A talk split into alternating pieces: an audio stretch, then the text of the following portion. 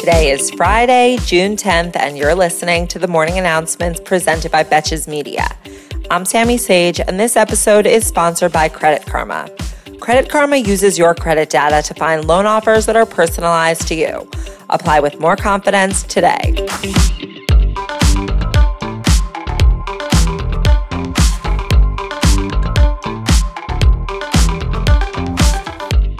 Long awaited January 6th committee hearings in the House of Representatives started last night, with Chairman Benny Thompson and Representative Liz Cheney giving their opening statements, which acted as a bit of a table of contents, if you will. They let us know that we can expect the hearings to explain a sophisticated seven part plan by Trump to steal the election over the course of six additional hearings this month. In her opening statement, Cheney called out many of her Republican colleagues for seeking pardons from Trump for their roles in attempting to overturn the election during his last days in office, including Kevin McCarthy, who was, quote, scared. Liz Cheney literally said, quote, scared. The opening statements also established the events that led to the insurrection plan in the first place, specifically the lack of acceptance by Trump that he had lost, even after his own advisors and Bill Barr told him that his voter fraud theories were, quote, bullshit. That was also the word used by Bill Barr, as did the only person who sort of matters to him, Ivanka. After opening statements, the committee played a harrowing video of never before seen footage from January 6th by one of the night's two live witnesses, documentary filmmaker Nick Quested, who had been embedded with the Proud Boys at the time. His footage included behind the scenes with the Proud Boys during the insurrection planning, including Proud Boys leader Enrique Tarrio meeting with Oath Keepers leader Stewart Rhodes in a parking garage on January 5th in order to coordinate their plans. The Oath Keepers had even set up what they called reaction forces outside of the city where they stored additional arms to be on standby in case Trump invoked the Insurrection Act. So you agree, this was an insurrection. The committee attempted to make it clear last night that the insurrection did not happen out of a random Stop the Steal rally that just got out of hand, but that the plan began after a meeting on December 19, 2020, between Trump, Giuliani, Michael Flynn, and Sidney Powell, an A team, truly. And at that meeting, they discussed various options, including imposing martial law, seizing voting machines, and redoing the election. Then, an hour after that meeting, Trump tweeted that people should come to DC on January 6th, which energized the Proud Boys to start planning. Now, let's finally talk about January 6th itself. New footage was shown last night of Proud Boys scouting out the Capitol as early as 10 a.m. to find an access point. This is important because it makes clear that the idea of marching to the Capitol was not something spontaneous that came about in the middle of Trump's speech, but that the Proud Boys went ahead to breach the Capitol, after which Trump ushered the mob of rally goers to enter behind them.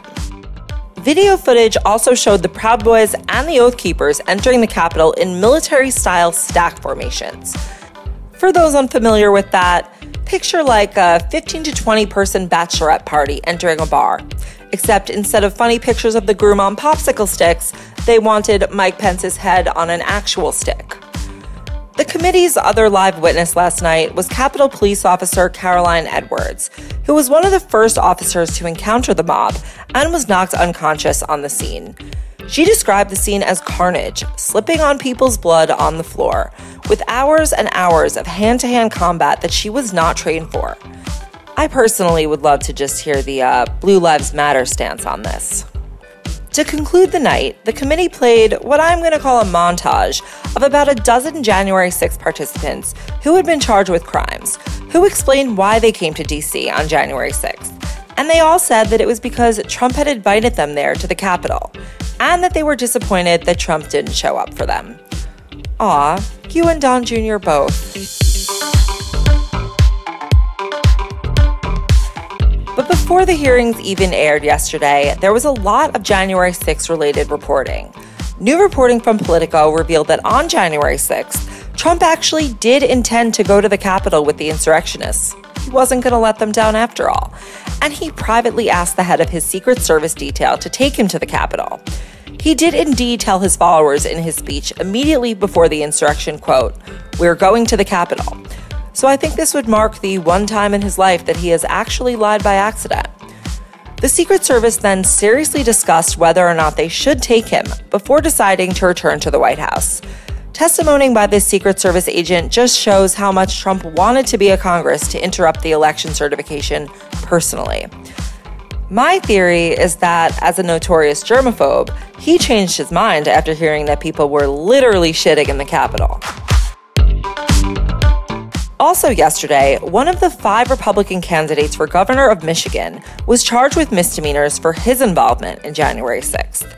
40 year old real estate broker Ryan Kelley was arrested hours before the hearing started, though it is not clear why he is one of the hundreds of insurrectionists just being charged now, when it has long been known that he was there. For context, whichever of these five Republicans wins this primary will face the current Michigan Governor Gretchen Whitmer in the general election. I hope there's someone looking into whether his plan was to kidnap her on the debate stage. And for our final story today, we are moving away from January 6th. Or should I say, driving away. Teslas with automated driving systems are one step closer to being recalled after the National Highway Traffic Safety Administration elevated its investigation into 16 collisions that Tesla's had with parked emergency vehicles or trucks with warning signs. The investigation covers 830,000 potential cars, and documents that the agency posted yesterday raised serious questions about the safety of Tesla's autopilot system. In most cases, after this stage of an investigation, it will be decided within a year if the vehicles will be recalled. But yeah, we should definitely trust a guy who pledged $33 billion that he doesn't really have to buy a company when it comes to risk taking.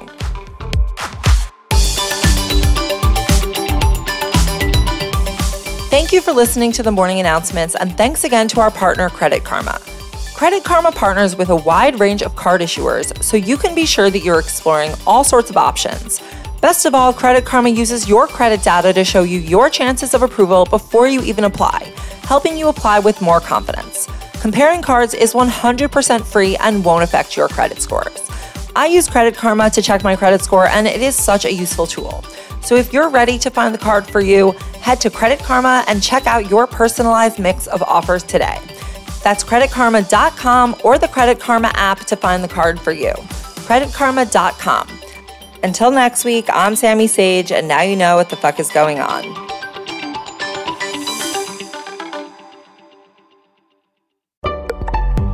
Betches.